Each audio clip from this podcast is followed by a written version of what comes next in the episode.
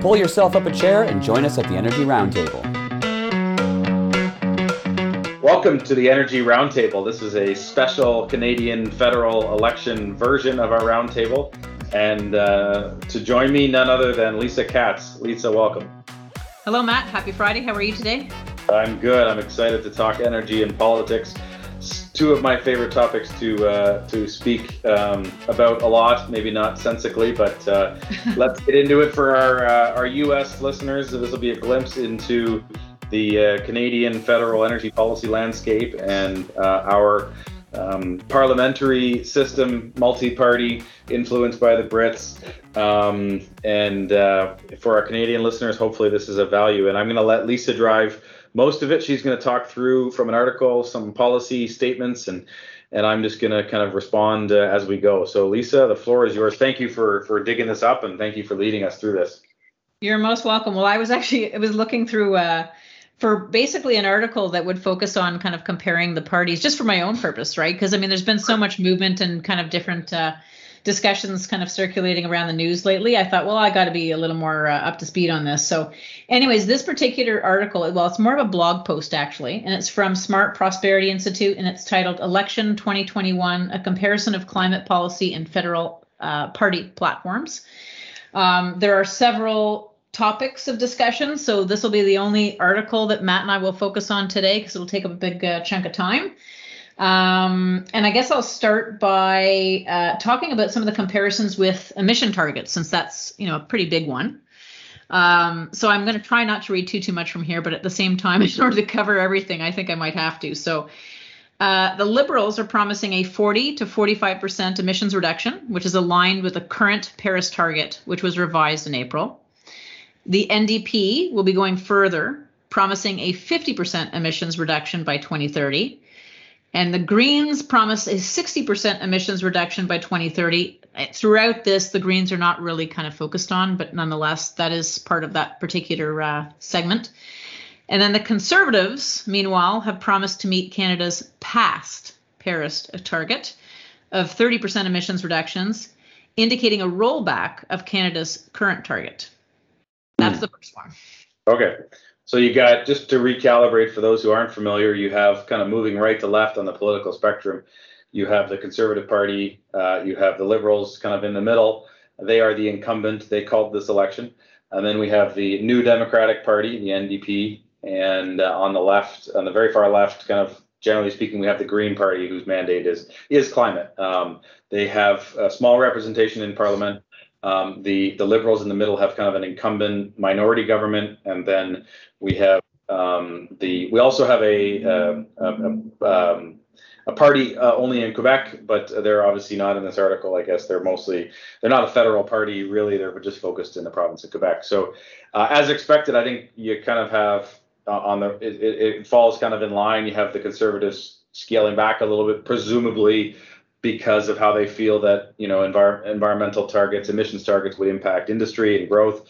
Um, the liberals kind of staying the course, and then and then the NDP and the Greens on the left um, pushing it.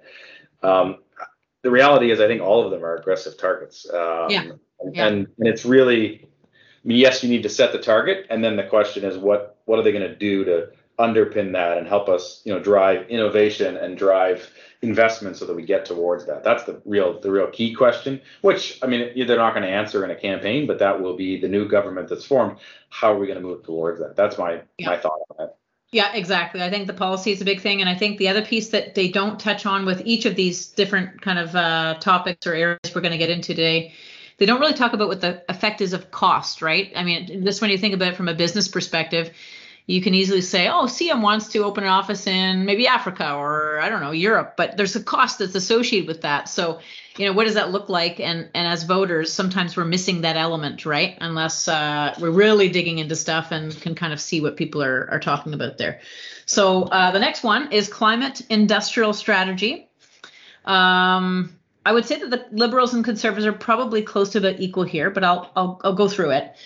So the Liberals have pledged $8 billion to a net zero accelerator to make strategic investments in domestic net zero firms.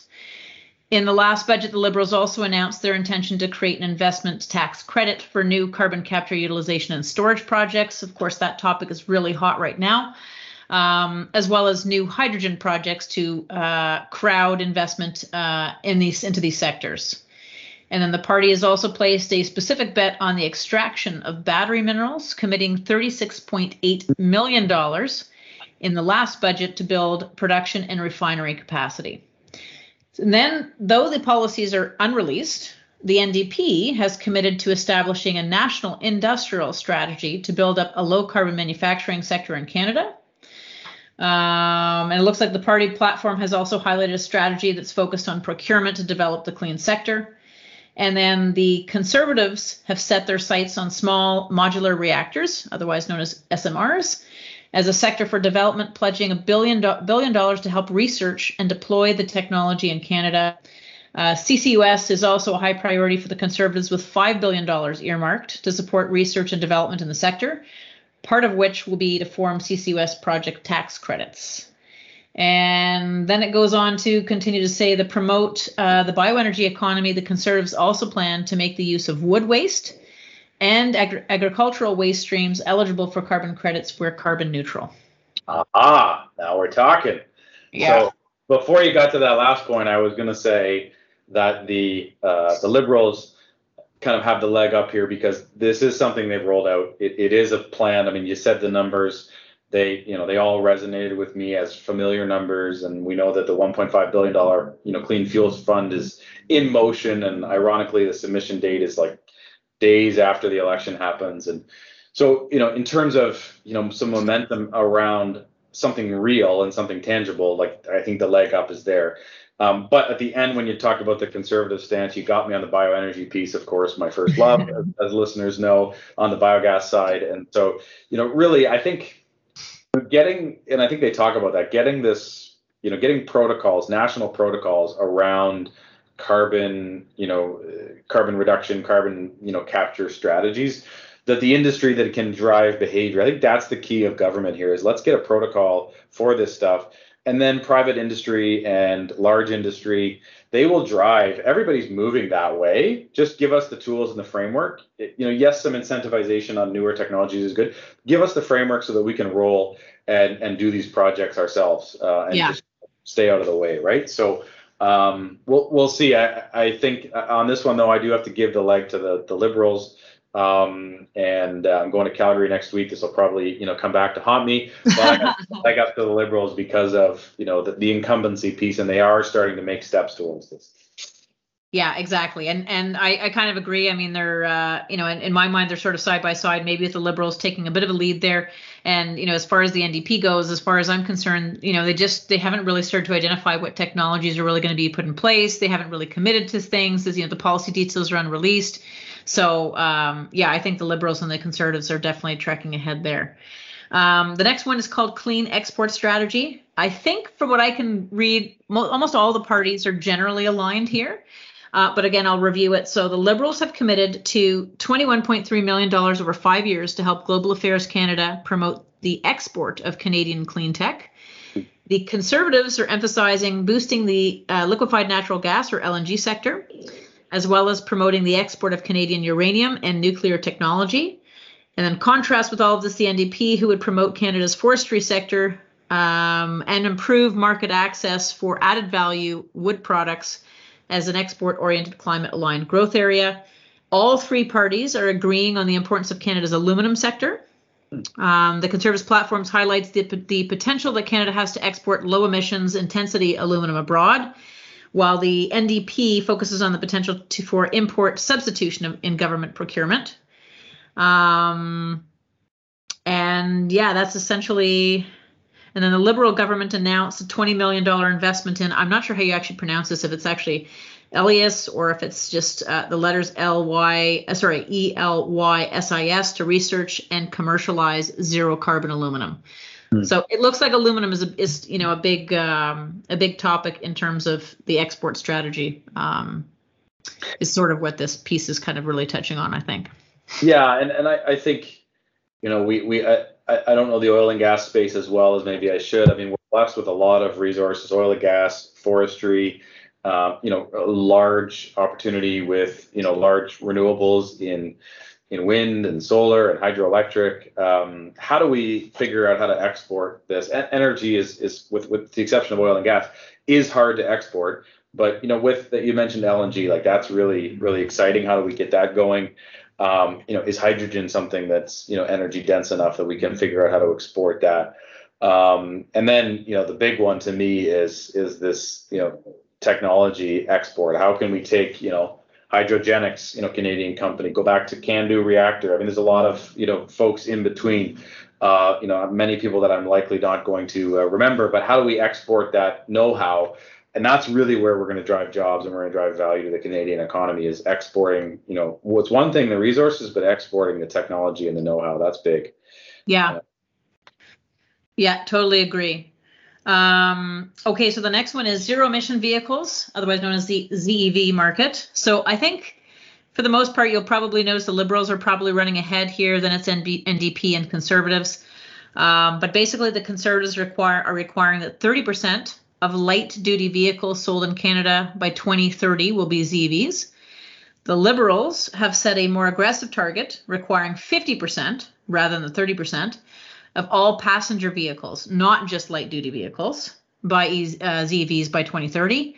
And then the NDPs, um, they've not set a 2030 target. They would require that 100% of new car sales be ZEVs by 2035. Um, and so the Liberals have set a more aggressive 2035 target, requiring that the sale of all new passenger vehicles by ZEVs by 2035, not just cars.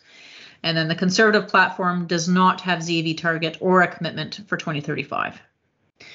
So, uh, so that is to clarify, ZEV is zero emission. zero emission vehicle. That's right. So think of, you know, your electric power cars. You think of, you know, you could be hydrogen cars as well, right? From from that those kind of fuel sources. Um, I will say that what's interesting about this particular thing, you know, this particular uh, subject is you and I and a lot of our listeners know, you know, that as more electrification happens, we start to have maybe get into more electric vehicle cars. We still have to build a, you know, um, there, there, we we have to have the the capabilities of charging all of those vehicles, right? We have to have the infrastructure. And so, when, like somebody on the outside of our our sector, our business might look at that and say, "Oh, well, this is kind of interesting. Oh, yeah, this is this is great." But there are some there's some pros and cons to that, right? Like we already know that when some of the nuclear refurbishments take place, we're going to be power short. And I think that I don't know if that number has changed, but it was about 2,000 megawatts, give or take. Right. Um, so, so you know, what effect will it have? You know, we're talking about you know 2030 here, right? Like we're not talking about you know 2040. So because everything's still a little bit unclear with the ISO in terms of where some of that extra power is going to come from, and they've got some kind of ideas, but you know, because that's not clear, this makes me a little bit more nervous because I'm thinking, well, now you're adding all of that, you know, that you're adding additional load there. And so it sounds good, but there are other repercussions in the system that we have to be thinking about. Yeah, I guess my question is, and I think some of the some of the policies were either tax incentives or rebates.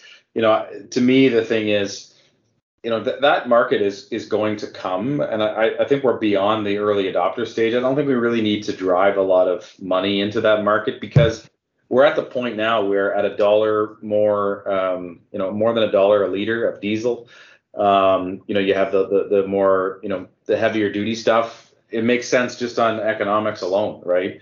Um, so, I, and, and on the EV side, the same is true, right? That the prices continue to come down. So, you know, I agree with you. There's some technical barriers to solve, but I think this is, you know, driving you know adoption of this widespread through government intervention to me just doesn't make sense. Like yes it's good to have targets and figure out how to support that but not through you know just cutting checks personally. Yeah yeah. And and there are um i mean you know just realistically um there's so much more charging stations. Like there used to be the you know the issue of oh well maybe you know we don't want to you know you don't want to get an electric car because you don't have that charging station in close proximity. You're gonna you're gonna you know end up uh kind of panicking to to get to a recharge station but that's different now like there's a lot that has improved in that sector right um okay i'm looking at the timing and i'm going to skip one of the ones that i had put up here okay. um, and go to probably one of the larger ones that come along with um, you know the emissions targets that I covered earlier. So this one is carbon pricing and border carbon adjustments. Aha. We we've heard a lot about carbon pricing. Obviously, we, you know, most of us in the space know what the Liberals' plan is, but not all of us maybe understand what the Liberals and the NDP are going to be doing. So let me go through that. Um, the Conservative platform has made its pitch for a carbon pricing system with an initial price for consumers and small businesses is the key word here of $20 rising up to $50 by 2030. Instead of a tax return, all funds would be delivered to Canadians and small businesses through a low carbon savings account. And then the conservative plan also contemplates, but does not commit to at this stage, a carbon price of $170 per ton for industrial emitters by 2030. So that's actually somewhere more, more in line with what the liberals are doing, right? Which I'll, I'll come to now. So the liberals have held to the carbon pricing plan they released at the end of last year, with a carbon price raising to $95 per ton by 2025 and $170 by 2030. And the NDP proposes to continue the existing policies of the liberals, liberals, uh, but to price in more emissions from industrial emitters under the the uh, output-based pricing framework. Mm. Um, and then from a border crossing uh, or carbon perspective, both the NDP and the Conservative platforms also highlight the potential of border carbon, carbon adjustments to build out Canada's carbon pricing scheme and crack down on carbon leakage. Hmm. So there's the kind of various reviews, I will call it. Yeah. Topic. I, as, as I listen and I kind of listen to you emphasize that the conservatives are focused on the you know the, the consumer and not not big business. I, I um, and again, caveat: I'm not a economist by any stretch of the imagination, but it strikes me a little bit like what I think you know New York State has done with electricity prices, where if you're a residential consumer, you pay um, you know significantly higher dollars per kWh for electricity than you do as a industrial, and that allows the industrials for whom those uh, energy bills are a significant portion of the world it allows them to continue to operate and continue to have good paying jobs and continue to drive money back into the uh, local economy. Whereas for those of us who have a house, yes, I realize that the rising cost of energy does impact us, but it's you know in contrast to a mortgage payment or in contrast to other things, it's not it's not significant. And so if I'm reading this conservative platform right, I think what they're saying is, you know, we'll focus on residential and consumer and commercial consumption and we won't focus so much on you know large industrials. And i i see it kind of aligned to what they've done in new york state and i kind of like that. I think it's a, mm. a, strategy that allows you know job creation and job sustaining to continue to happen. Um, and yet hopefully will continue to drive you know behaviors on a distributed front. Um, I, I realize that big corporations don't get a vote in a democratic process, and the people that live in the houses do. That makes it hard. But I, I quite like the, that side of the, the, the plan. The, the, the, the important thing for me is that all of them are up and to the right in terms of pricing, right? So right, that provides right. some. So yes, the liberals were way out ahead instead of 170 dollars a ton.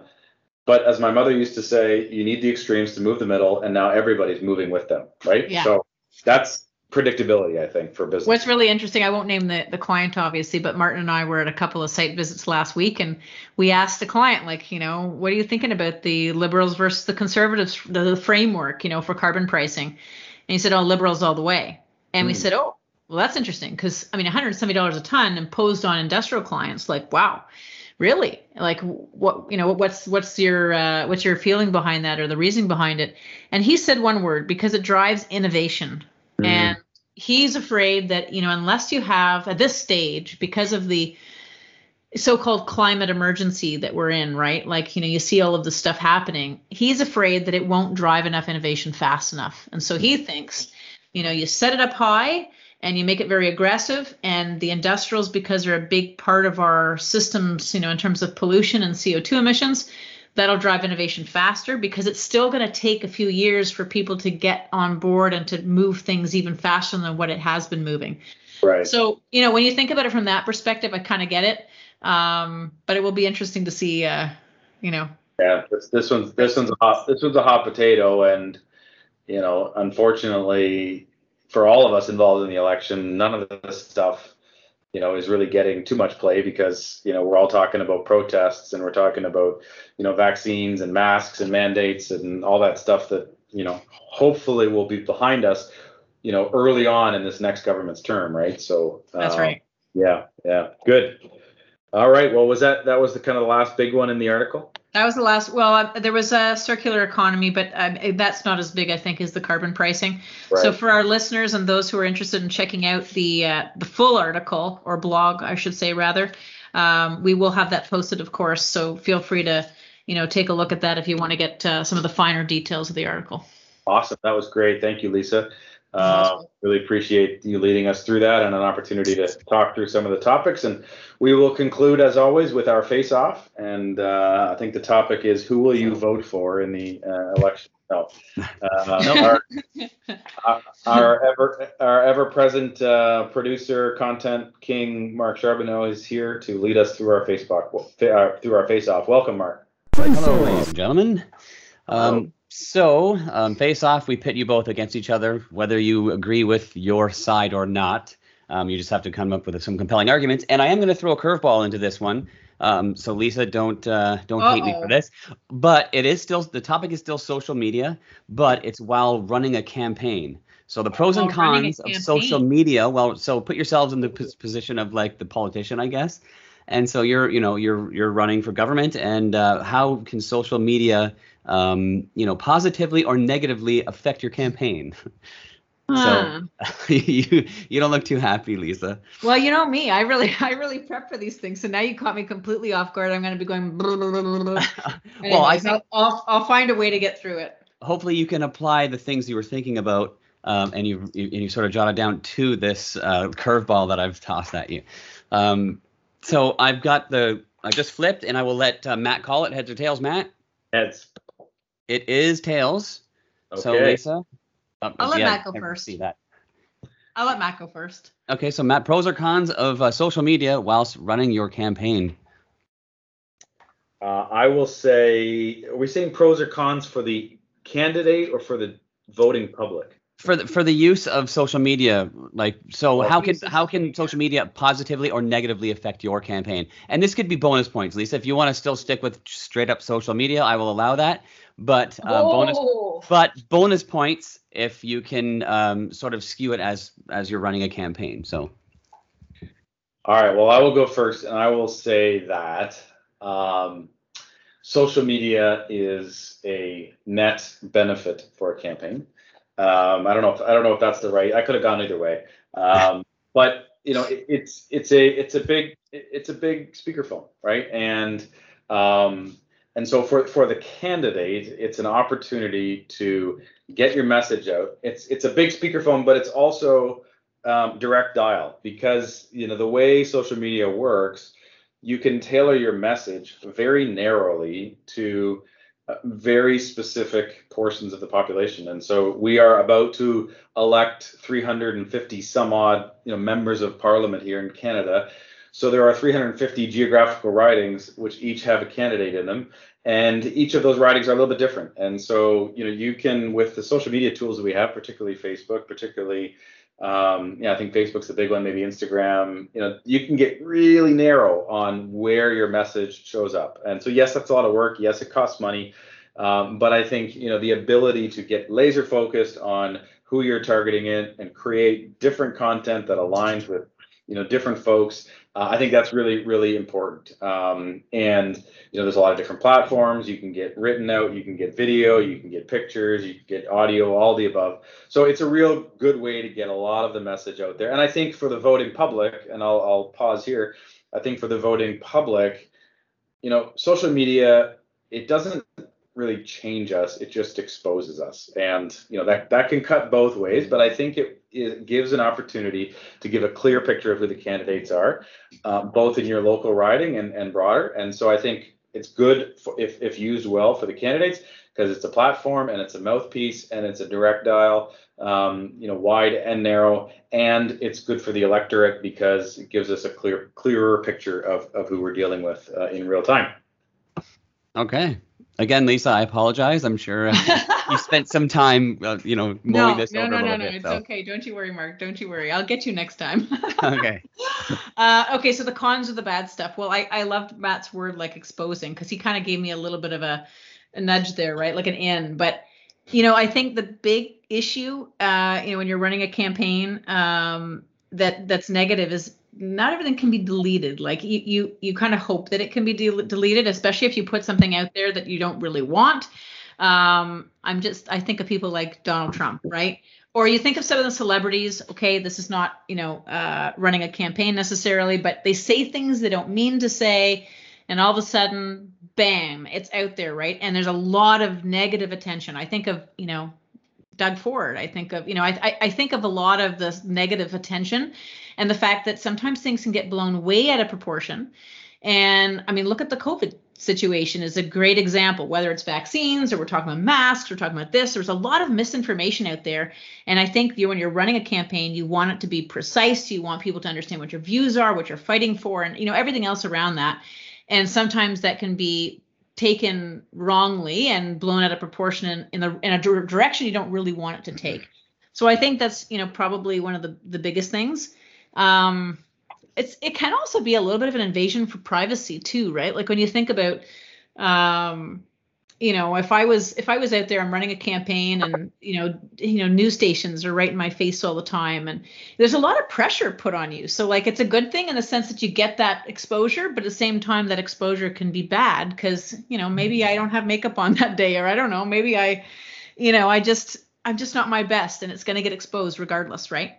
Yeah. um can i think of anything else to, while you're thinking to that last point, I think I think there's an implied waiver of privacy when you run for public office. I think in today's day and age, you, you got to know that you know it's going to be out there.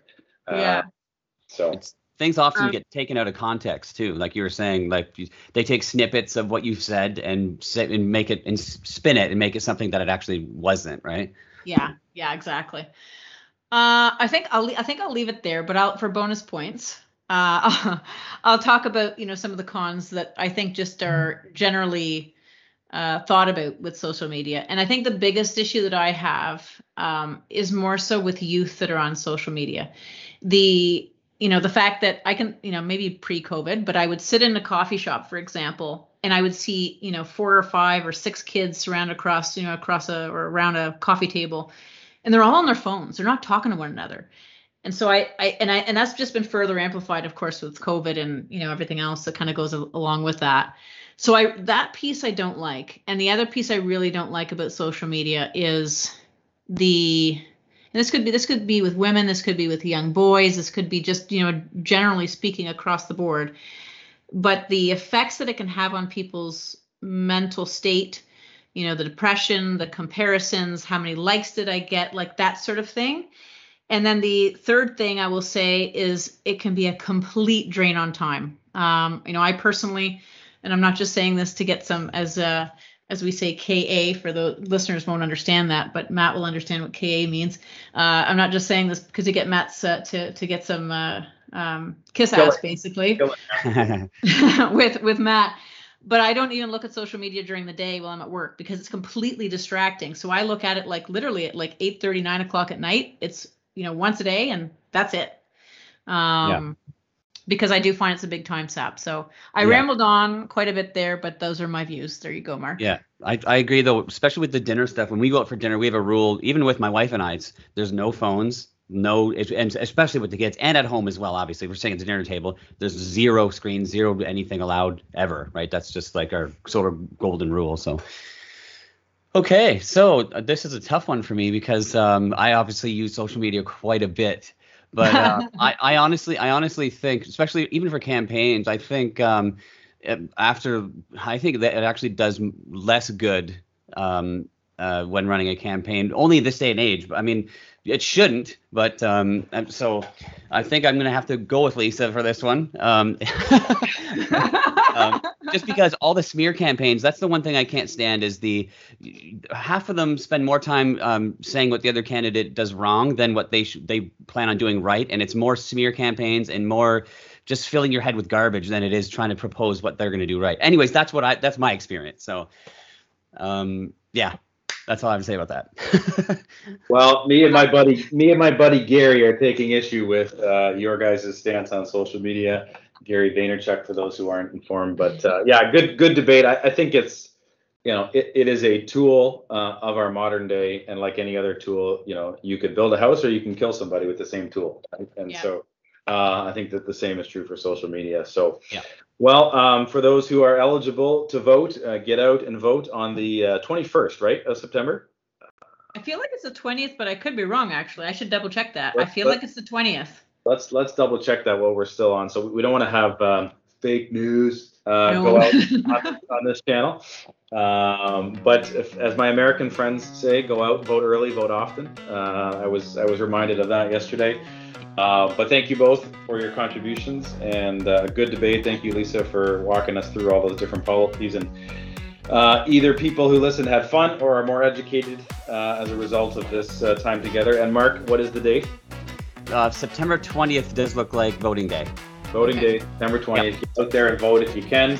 Uh, vote early, vote often, and uh, get educated ahead of time. Thank you both. Have a great long weekend. It's Labor Day up here, and uh, rest up. Back to school on Tuesday. Can't wait. See you guys. Yay! Have a good one. Have a Bye. good weekend. Bye. Bye, everybody.